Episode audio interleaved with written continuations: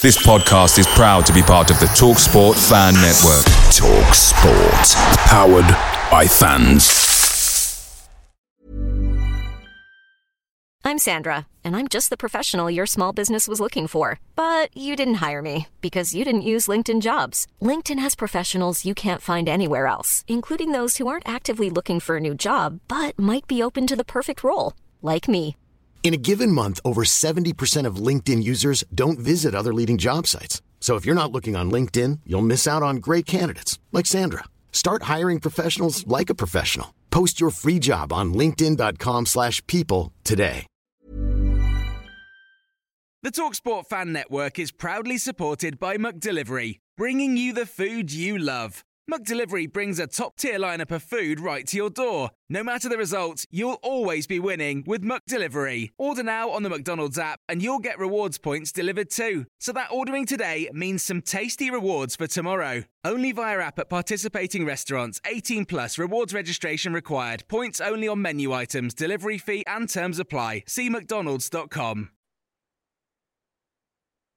Hello, Clarets, and welcome to another episode of the No Nay Never Podcast. This is the preview show again.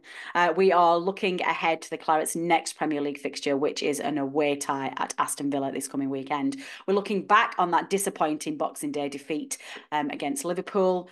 Different kickoff times, different decisions, but the same result, unfortunately, for Clarets, leaving us with yet another defeat in this season's struggling Premier League campaign. We've got Tom on this week, who's also going to look back a little bit further to that Fulham game, and we talk about the Clarets making a couple of steps forward and a couple of steps back. It's a little bit of a roller coaster of a season. And then Statman Dave is going to be joining us with all of the stats, facts, and information that you need ahead of the Clarets' next game. So, buckle up. Let's go.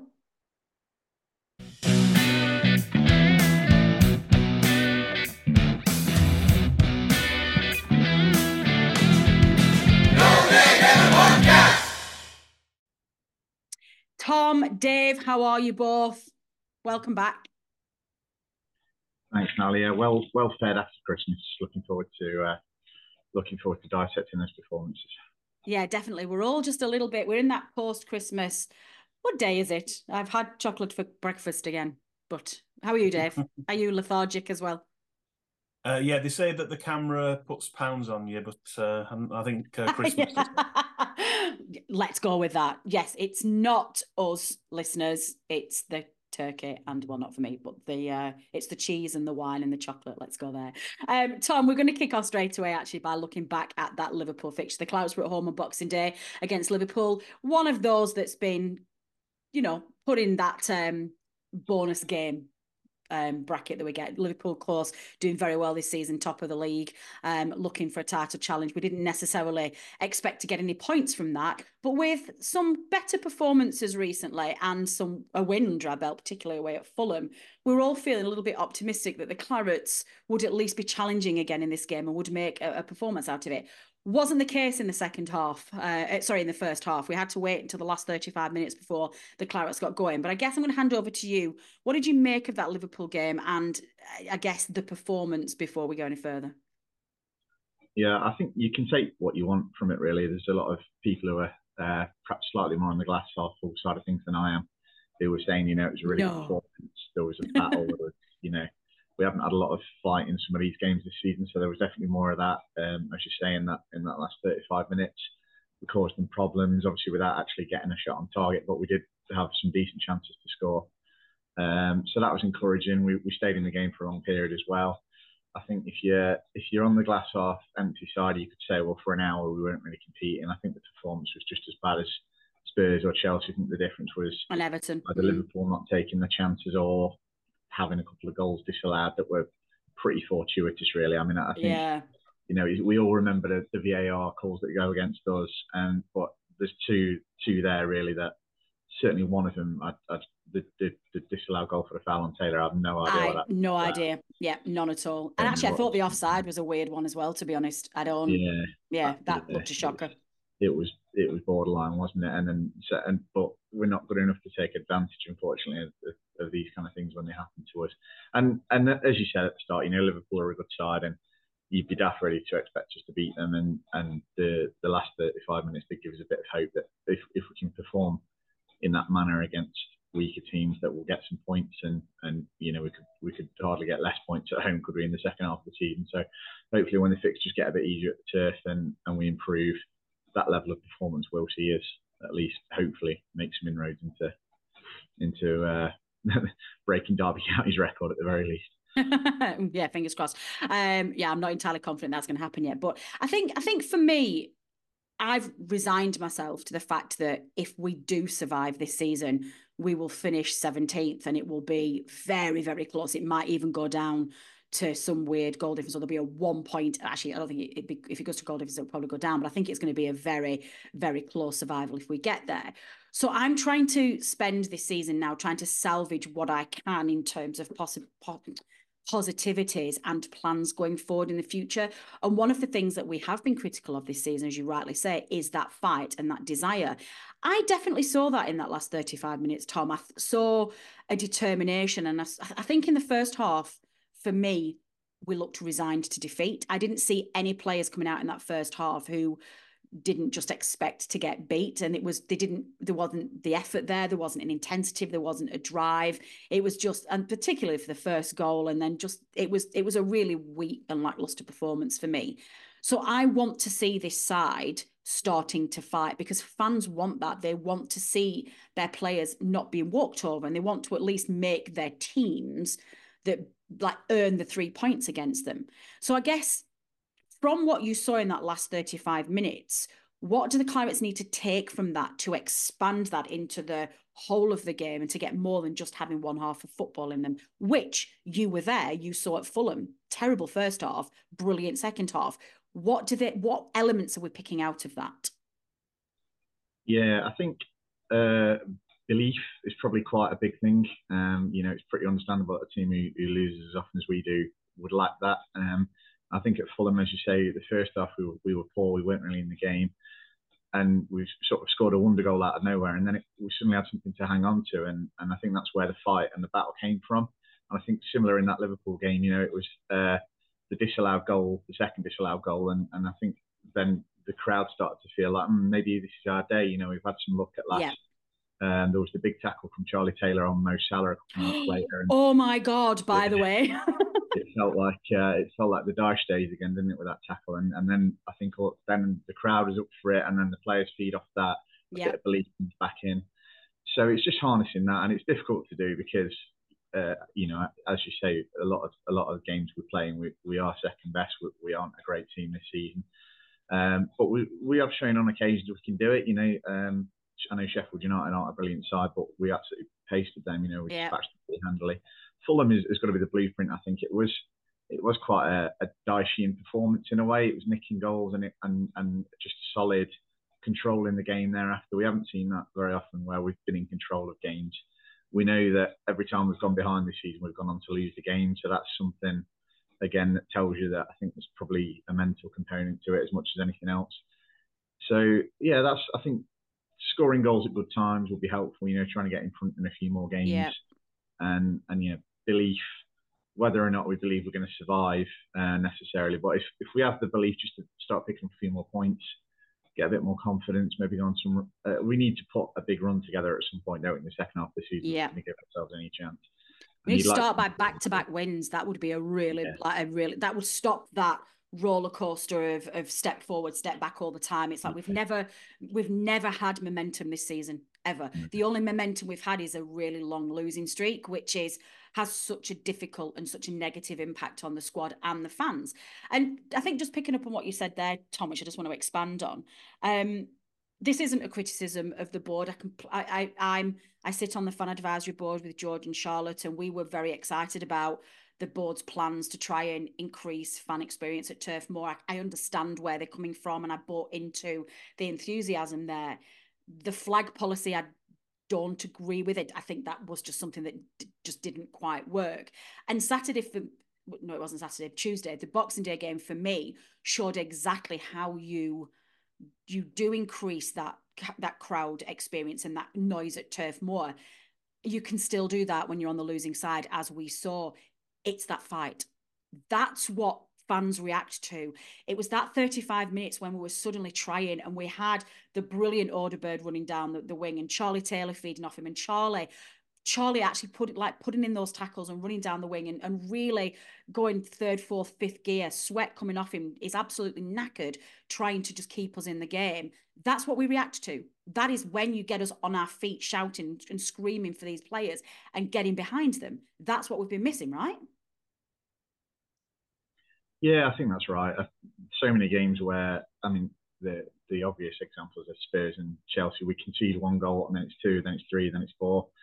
And the heads drop very quickly. As, as I say, coming back to that stat about not having come from behind all season, I mean, not even to get a draw, you know. And, and if we were a team that could just hang in a bit more like we did at yeah. Brighton, nick a point, you know, if we'd have drawn that game against West Ham, say, even, or we'd have ma managed the late equaliser and drawn at home to Palace, you still felt disappointed at the points dropped, but you would have got something, you know. Yeah. Man United at home, we shouldn't be losing that game. That should have been a minimum.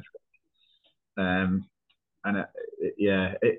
I think when you said before about not having put back-to-back wins together, I think I'm right in saying we haven't actually put back-to-back results of any of no. any kind together this season. I think every time we've got a point or a win, we've lost the next game. Yeah, I'm pretty sure that's so, right, Dave.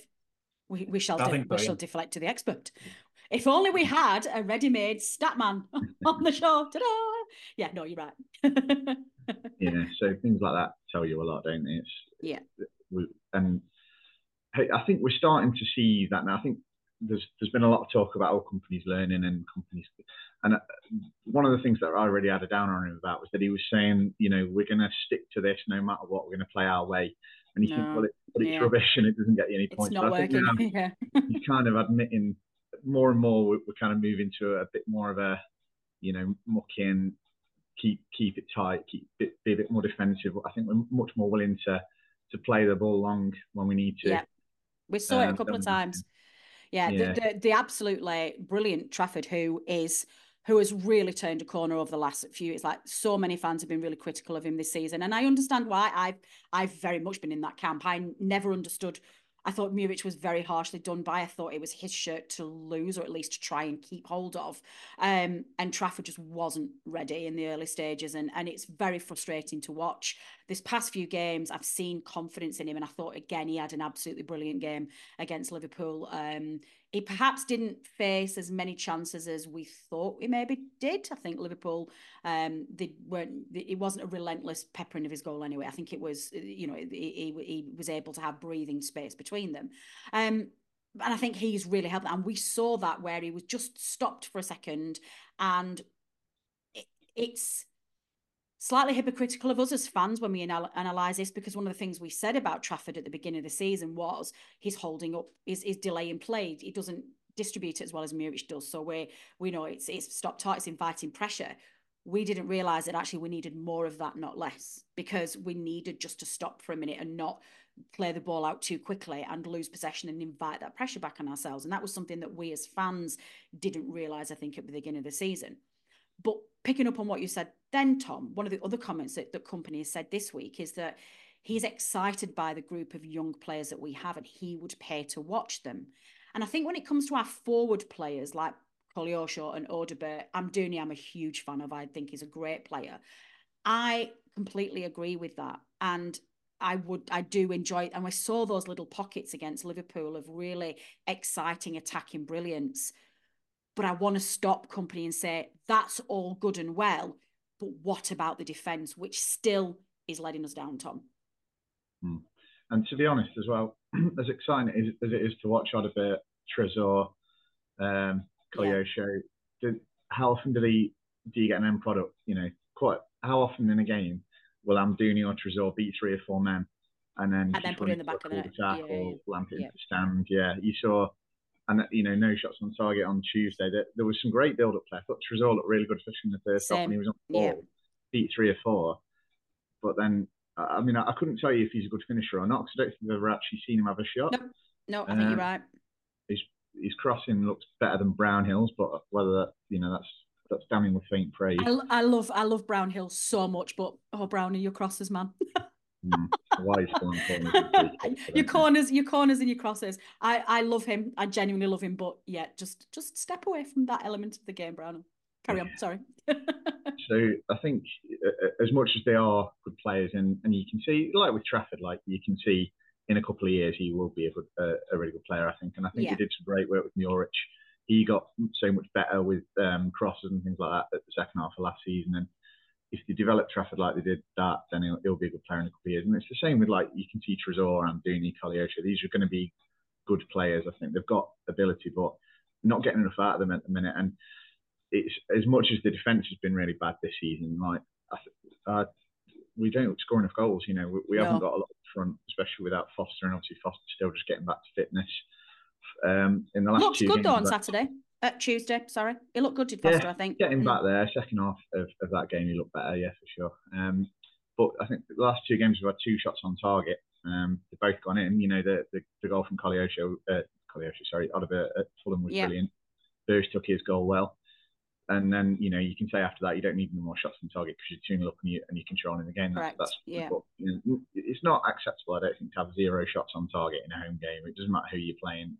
And especially in a position where you're needing wins, you're needing points at home. So uh, as much as you say the defence has been bad, and, and as sometimes it is fun to watch us, you know, sometimes we are exciting when we attack, but how often does that excitement actually translate into forcing the keeper to make a good save, scoring a goal, winning yeah. a penalty, anything like that? You know, the end product isn't there for a lot of these players, and we have too many players who are, who are so similar in that regard as well. So, uh, yeah, I think it's all, all very well for company to say you'd like to pay to watch these players. As someone who, who does pay to watch them every week, uh, yeah, we do. The reality of how exciting it is perhaps is not quite there just yet. Maybe in a couple of years' time, but not not quite there just yet.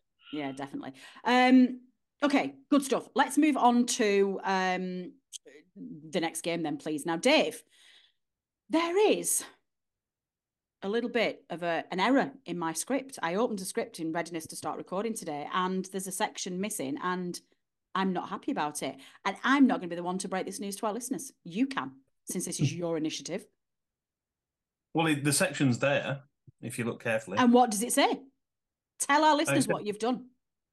Uh, it says we've decided to retire the quiz for the second half of this season to make room for a much-loved returning feature later in the show. More about that a little bit later. And, and listeners, when, when we say we, this was the royal we. I had no input in this at all. I apparently have absolutely no control over my own show, which is great. And I know that the, the, the previous show is, is Dave's baby, and he puts in a hell of a lot of work to, to prepare it, and I'm very grateful to it.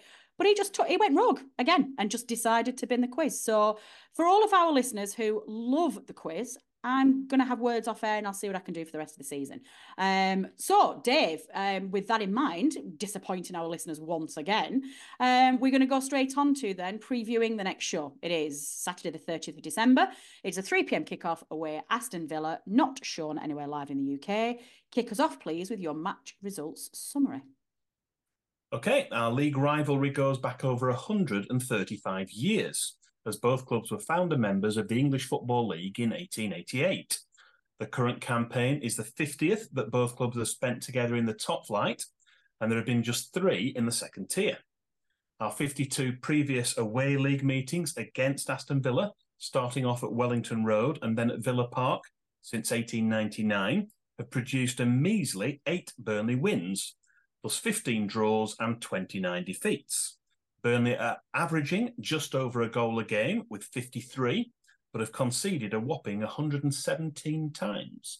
Gosh, that's not that's not a great uh, that's not a great start to the previous show, is it? I wonder if we can uh, like maybe do something about that on, on Saturday. Who knows? Okay, new feature: one to remember and one to forget. It's the second half of this season, and we're going to continue the one to remember, one to forget feature for the reverse set of features this time. As always, we'll remind you of two past matches which were memorable for very contrasting reasons.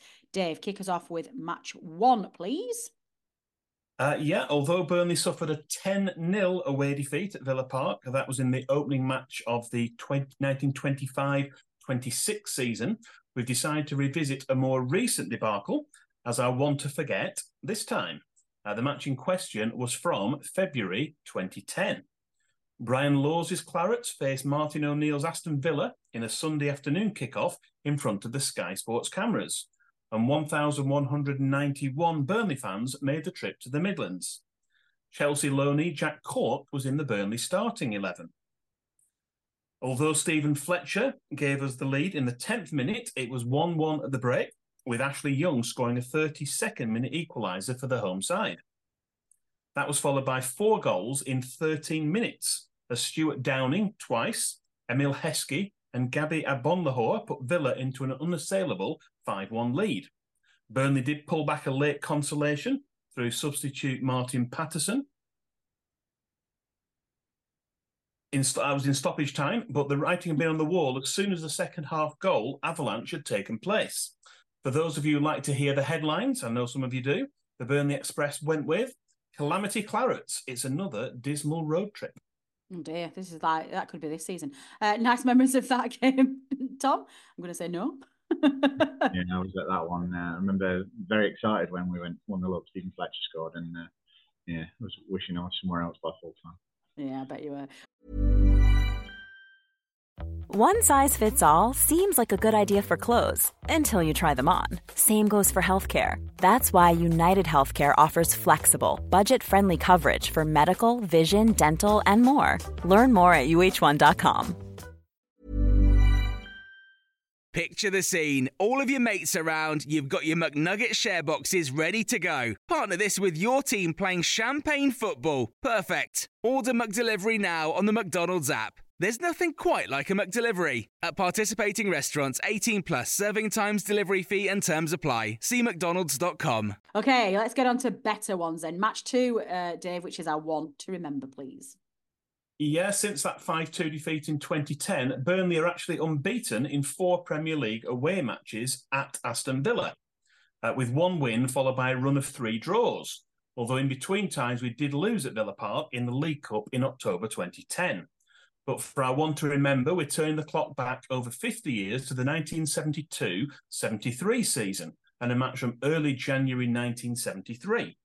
Match highlights were shown on I T V by A T V, who chose the Division Two clash between Vic Crow's Villa side and Jimmy Adamson's high-flying Clarets.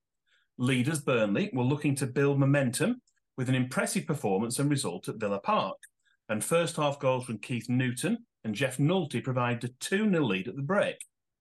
Billy Ingham scored his first goal for the club three minutes into the second half to help us to a three nil away win. That victory kept Burnley at the top of the second division table, with Villa in fifth place, and the Burnley Express headline asked the question, who can stop Burnley now? The answer was no one, as the season ended well with promotion as title winners, and a return to the top flight at the second attempt. With only two promotion places and no playoffs, Villa finished in third place that season and had to spend another two seasons in Division Two before they were able to secure another promotion. Good stuff. That's a better one to end on. Uh, we've no opposition view this week, I'm afraid. We are still struggling to um, get hold of some of our opposition fans in a very, very packed seasonal fixture. So I'm going to hand straight back over to you, Dave, please, for the referee details. OK, forty-one-year-old Stuart Atwell of Nuneaton will be in charge for Burnley's visit to Villa Park this weekend. He first refereed us back in two thousand nine. That was for a three three draw against Manchester City at the City of Manchester Stadium. Burnley have five wins and four defeats. Uh, sorry, eight, five wins, eight draws and four defeats in seventeen previous matches, including a four one home defeat to Chelsea as recently as October. He saw fit to send off Nottingham Forest's Henry Lansbury and Newcastle United's Andy Carroll, but these were his only two dismissals in those previous seventeen matches. Peter Banks is in charge of the goal prevention technology this Saturday, as he's been appointed as the video assistant referee for this fixture. Very good. Love it. Dave, uh, Dave, Tom, Tom. Getting me Daves and me Toms mixed up. Tom, have we got any chance against Villa? Villa have been a surprise package this season. Um, they've got a fantastic coach. They've cultivated a really great squad and have come out flying and, and have made themselves genuine contenders for a headline finish this season. Um, absolutely pasted us at turf. We didn't really stand a chance. Um, can we expect to get anything from this game? And what is the minimum that you want to see? Um, I think it's a good time to play them. Uh, obviously, the winning run at home came to an end last last week. They, they dropped points down to Sheffield United. So you think if they can go there and get something, there's no reason we can't. And then obviously what happened at Old Trafford on, on Tuesday I don't know if that's a positive or a negative, really. I, you, you never know if like the, they'll be on the floor of it after the way they lost that game, or yeah. it's kind of gonna, we're going to get the backlash from it. Um, but they, they're a really good side this year, Villa, and you Still did have third. to expect them. Yeah, they, they, they've had a they've had a great season. So uh, I'm not not expecting a lot. I think what I. What I'd like to see basically is a, is a continuation of the sort of performance level we got in the second half against Liverpool. Yeah. Maybe create a little bit more, as I say, or, or be better with the finishing. But I think as long as there's a bit of a bit of a battle, a bit of a, a bit of fight, I think generally speaking, away from home, we have been a lot better than we have been at home this season. Even um, I know we've not played many of the big sides away, but Arsenal, you know, is quite a spirited performance. Got a goal down there as well. Um, so you'd like to think that at least we'll put in a bit of fight, give a good account of ourselves, not. not take too much of a hit on the goal difference. And if we can get anything points-wise, that'll be a, a fantastic return for the Christmas period. I think if you'd have offered me probably three points from Liverpool, Fulham and Villa, I'd have been probably happy with that at the start. So if we get anything in this game, it's going to be a bonus, really. Yeah. Yeah, Fulham was the one that we were all eyeing up to, that we had a chance to. And I think if we'd have dropped, either got none or just one point there, it would have been a disappointing return. But like you say, if we can just get a point away at Villa, that's that's a fantastic result. And I would like to see us trying to get some points off some of these bigger sides, one of those fluke results that, like you say, some of our relegation rivals have already got multiples of these this season. That's how we've survived in the past. You've got to you've got to take advantage of those freak results if you're going to survive. Um, in terms of lineups and positioning, um, the lineup I think on Saturday was probably one of the strongest, if not the strongest, that we could hope for right now, with the exception for me of of dropping O'Shea, poor lad, and um, putting Ekdal in, in in his place when he's fit. Um, obviously, he's injured at the moment, so there's not a lot we can do with that. But do you... I don't think there's any more changes, is there, Dave? I think we've got all eleven available again. Do you make any uh, well, change? He started with Trezor, didn't he, against yes, Liverpool? Yes, instead of Larson. Yeah. Debatable. I think I might be more tempted to have Trezor as a, a sub and start uh, Bryn yeah. Larson. And who would you start instead, Dave? Uh, J B L or J B G? Um, I think it's much of a muchness. I think both have, have done reasonably well this season when they've come in, and both are able to adapt and, and come on as substitutes. So you've got the option with with either of those two. I I think may, maybe a preference for um, uh, Jacob Brun Larson starting and then J B G same, coming same. Later, yeah. later on. I don't think they're that much of a muchness. I think Larson's way, way, way, way better than Gudmundsson. But um, that's just because he's younger and faster and just a slightly better quality. That's not a slight on J B G. What about you, Tom? Do you make any changes? I think I'd be tempted to go J B G, actually. I just think he's a bit more defensive minded. Yeah. I think he works harder than the majority of the wings we've got. You know, yeah. Amdouni's, when we, when we don't have the ball, Amdouni might as well not be on the pitch. And it's similar for Trezor as well. So luxury I players. Think, yeah, exactly. Yeah. And yeah. you struggle to carry them, I think. And I think Gudmundsson is very much the opposite. He's not always, um, you know, he's, not, he's certainly not, as you say, the most talented of the, of the wingers we've got uh, on the ball, but I think he works the hardest of any of them. Yeah. So I, he's got that him. experience, right? He knows him. Like, how much have we seen? And we've relied on Charlie Taylor this season, um, and Jay when he's been called on, just to give us that little bit of extra um, lack of naivety. Uh, you know, just that been there, done there, got the scars from it, and I know what to do here. Yeah, yeah. Uh, so for me, I think I'd go for him at least for the first hour, and then see how the game's going. And We, that's one one good thing about the squad this season is we've got a lot of quality to bring off from the bench. Yeah, yeah. I think it would even be quite tempted to maybe play Redmond as well. I, I sort of didn't bother saying it because mm. I don't think he's ever going to give him more than five minutes off the bench. But again, it's that experience. And I think he, when he comes on, he tends to come on in that Amdouni position. And I think I'll, I, I think Amdouni could do his rest then, to be honest, just because he's not... He isn't scoring, he's not assisting, and like I say, if he's not doing that, he's not doing anything. He doesn't work particularly hard. So I think it'd be quite interesting to see what we were like, and if we were more solid, if we had Redmond, Gudmundsson and uh, uh, Odobert as the, as the three behind Foster. Yeah, no, I'd, miles I'd be happy the, with that. Yeah, that'd be a nice one to watch. Don't mind that at all. Give me a score prediction then, please, Tom. Uh, let's We'll go heart over head and say two one, Burnley.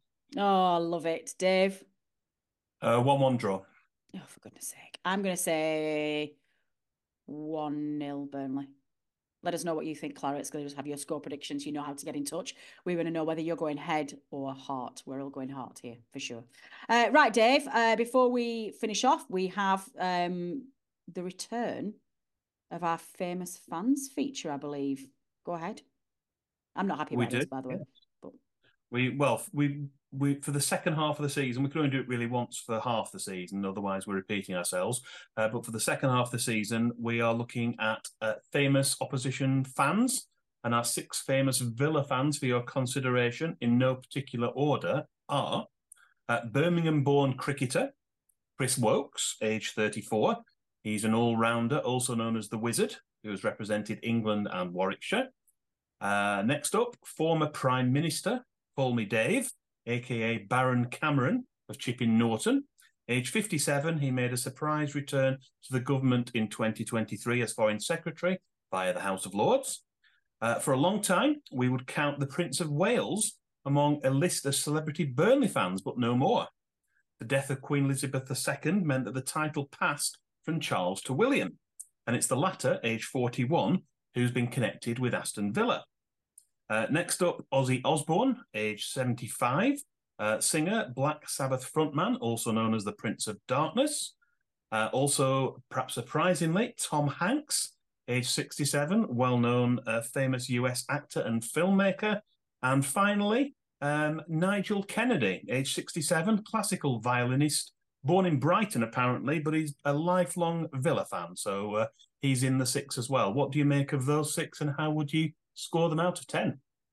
I mean, it's it's a it's a pretty impressive list, I'm not going to lie. Dave, ex-Prime Minister, brings it down a little bit for me. Not not a fan. Um, but other than that, it's a spectacular list. And I do love the way that you suddenly think that we're disappointed that the Prince of Wales is no longer a, a Burnley fan. The King is instead. That's a pretty decent upgrade, I'm going to go with. Like, you know, Villa can keep the Prince of Wales. We'll have the King instead. Um, I mean, that's... I, I know I, we put this to the to the No Nay Never team before we went on air, and I know um, I'll save yours, Tom, because you're going to give it live on air, but I know um, George said it was a number seven. He was hampered by the inclusion of Cameron and William. Not a fan of either of those, so he said no. Uh, Producer Matt also said Dodgy Dave brings it down, so it's an eight from me. Um Dave, uh, Tom, I, I, that's going to be the last time I'm going to call you Dave this episode. Tom, we know what your score was. You want to tell our listeners what you thought of that list? Yeah, I went for an eight as well. And I think uh, I'm leaving the, the politics and the rest out of it. I think the fact that David Cameron couldn't actually remember which team he supported suggests to me that it's perhaps not as much of a, a massive Villa fan as, as some of the others claim to be. Correct. But other than that, it's a, it's a pretty good list, to be fair. And I, I think... Um, I know Prince William and um, Tom Hanks do actually go to the games and watch. They are proper fans, so, yeah. Yeah, I'll give yeah. them that. And um, yeah, you can tell Tom we're in the Hanks. Premier League now with the calibre of these uh, opposition fans, aren't they? Do you remember we did no, it last season? There's no giant um, anthropomorphic pies in that list, either, so that's uh, that's telling you something, I think. I loved. I absolutely loved that last season when we had the pie. Dave's rules, like they must, they must be alive. They must be. They can't be a chairman. They can't be. And then we had a pie. Anyway, the regular listeners will remember that feature. Uh, Dave, it's a very solid eight from me as well, please. I can't get past the old politics on there, I'm afraid. David Cameron brings it down for me. So otherwise, it would have been a nine. Uh, purely well, for Tom Hanks. I think I was going to mention that, that as well. Is David Cameron's actually the nephew of former Aston Villa chairman Sir William Dugdale, so that might be where the link comes. But yes, yeah. as Tom rightly pointed out, he couldn't remember which team he supported. He thought it was West Ham, didn't he? Got the colours right, and that was about it. Um, despite that, um, I think it's a strong lineup, and I'm uh, minded to go along with you two and uh, score an eight for that. There you go, eight. Aston Villa fans, our first episode of your celebrity fans this season, you, you go straight to the top of the league with an eight, and that's going to take some beating this season, so well done. Um, okay, before we leave, we're going to give you an F P L update. Um, our F P L expert Adam has given us a recorded a very quick piece on what's been going on over the festive fixture, so I'm going to hand straight over to you. Good evening and welcome to the No Nay Never podcast. It's Adam here with your December F P L update. Um, I'm going to start off with the form team at the moment, go through a bit of a league table update, and then a few um, a few hints and tips for the upcoming weeks. It's going to be eventful. Um, so, yeah, with the form team at the moment, uh, you've got Pickford uh, in goal. Um, we're averaging five point five points over the last six game weeks. Everton keeping clean sheets for fun under Dyche. Um, and Pickford be probably performing the most consistent he has done in his whole career. Into the defence, uh, you've got Alexander-Arnold and Van Dijk from Liverpool, who've hit some form and uh, showed showed that at the turf at the weekend, even though Burnley did put in a good performance, joined by Senesi at Bournemouth, whose results, unfortunately, have picked up over the last month or two. Um, he's averaging eight points a game at the moment. Uh, into the midfield, uh, some familiar names there. Uh, Son, um, the most informed player, um, other than Alexander-Arnold at the moment. Um, Kudus, McNeil, Salah and Richarlison. So no surprises there, but um, a few watch-outs that three of those players won't be available from game week twenty-one, as I'll mention um, later on in the update. And then up front, uh, two surprise names, actually. Uh, Dominic Solanke, um, firing a hat-trick in last week in Bournemouth's win at Forest. And uh, talking of uh, Forest, Chris Wood uh, with another ha- with another Premier League hat-trick, Um, following on from uh, when he did it for us at Wolves a few years ago, um, scoring a surprise uh, a surprise treble at Newcastle at the weekend. Nice for them to feel um, feel the force of uh, of Chris Wood after uh, they stole him uh, off us in that fateful season. Um, next up, I'm going to do a No Nay Never league table update.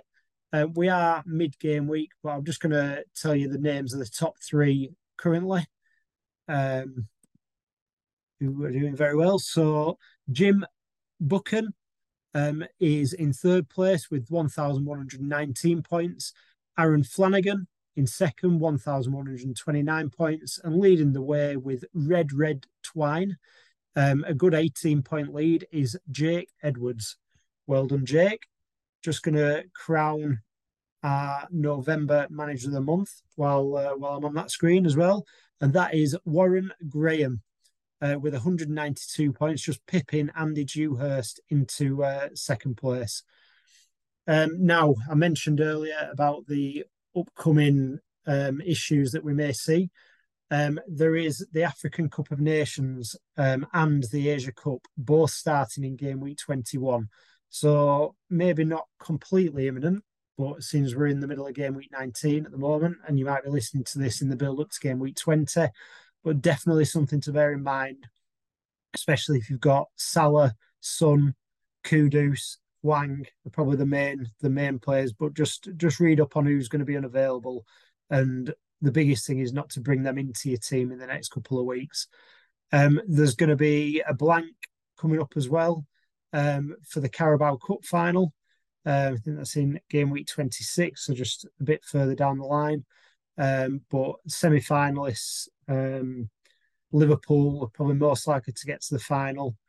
Um, so, again, just a, a watch out there. Um, and Chelsea as well, um, who made it through on penalties. Fulham, probably lesser um, lesser risk with your players coming up, but I think a few, few might have burnt Leno in goal. Um, in terms of teams to target in the next few weeks with the African Cup of Nations coming up, um, the issue with not having, sorry, a good thing about not having Salah or Son available is the fact that you should have enough money to spread around however you want. Haaland's not quite back to full fitness yet. It looks like he's not going to be back until at least game week twenty-one. So that would have been the simple move to bring him back in. Um But really, we've got to wait wait for that update. So you'll have a free free pick of all players. It's going to be an interesting month. You normally see the teams filled with the normal big hitters. Um, but any of the, the mid-range players from City, Arsenal, Chelsea, Spurs and Villa um, is probably the best place to go um, with when spreading the funds, as they have good fixtures as well as obviously being some of the best teams in the league. Um, another note that after nineteen games, um, you don't get a suspension for five yellow cards. So that will mean waiting the build up to game week twenty when this comes out, the majority of sides will be beyond that threshold. Uh, the only ones to watch out are the um, players that play for teams who've only played eighteen games, which is Man City, Brentford, Luton and Bournemouth. So just, um, just be careful if you're going to bring any of their players in if they're on that dreaded four yellow cards, as that's hit a few people quite hard in the last few weeks, including myself. Um, the game week, oh, I've just got to mention as well, the No Nay Never League. So um, currently top of our Podcasters League is last year's um, runner-up in the uh, in the main league, Ursay, um, ten points clear of me with one thousand thirty-three points. But the big shock in the head-to-head league, Natalie Bromley still leads the way and has managed to do the double over me this season. So uh, your next expert update might be coming from Natalie and not me, and then it will be doing if this carries on. So well done, Natalie. Um, glad you're, uh, you're having a good season. Uh, I think you're giving me enough grief for it. Um, last thing to say is the game week twenty deadline is on Saturday the thirtieth of December. Wishing you all a happy new year.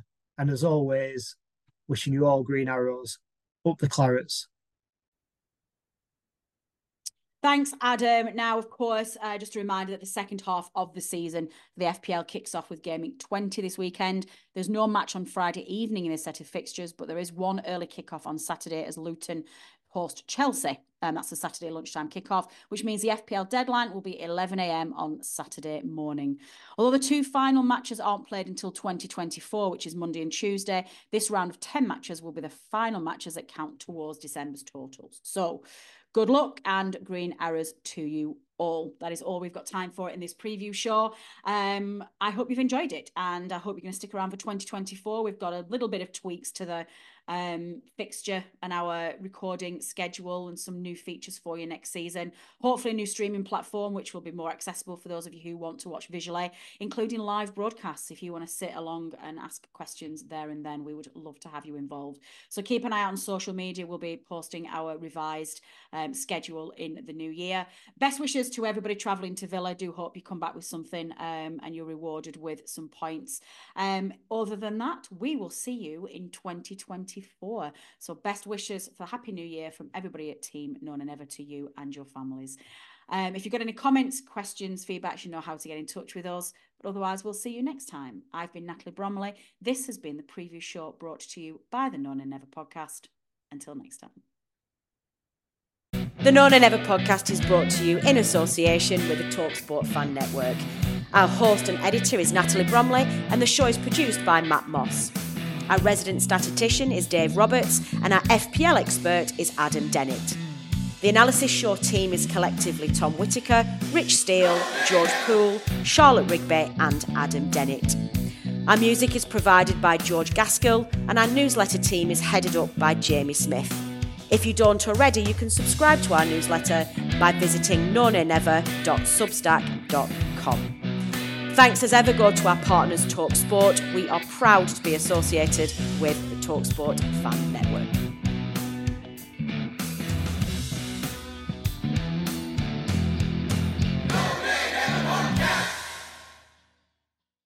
Away days are great, but there's nothing quite like playing at home. The same goes for McDonald's. Maximise your home ground advantage with McDelivery. Order now on the McDonald's app. At participating restaurants, eighteen plus, serving times, delivery fee and terms apply. See mcdonalds dot com. Mom deserves the best, and there's no better place to shop for Mother's Day than Whole Foods Market. They're your destination for unbeatable savings. From premium gifts to show-stopping flowers and irresistible desserts, start by saving thirty-three percent with Prime on all body care and candles. Then get a fifteen-stem bunch of tulips for just nine ninety-nine each with Prime. Round out Mom's menu with festive rosé, irresistible berry chantilly cake, and more special treats. Come celebrate Mother's Day at Whole Foods Market. This podcast is proud to be part of the TalkSport Fan Network. TalkSport. Powered by fans.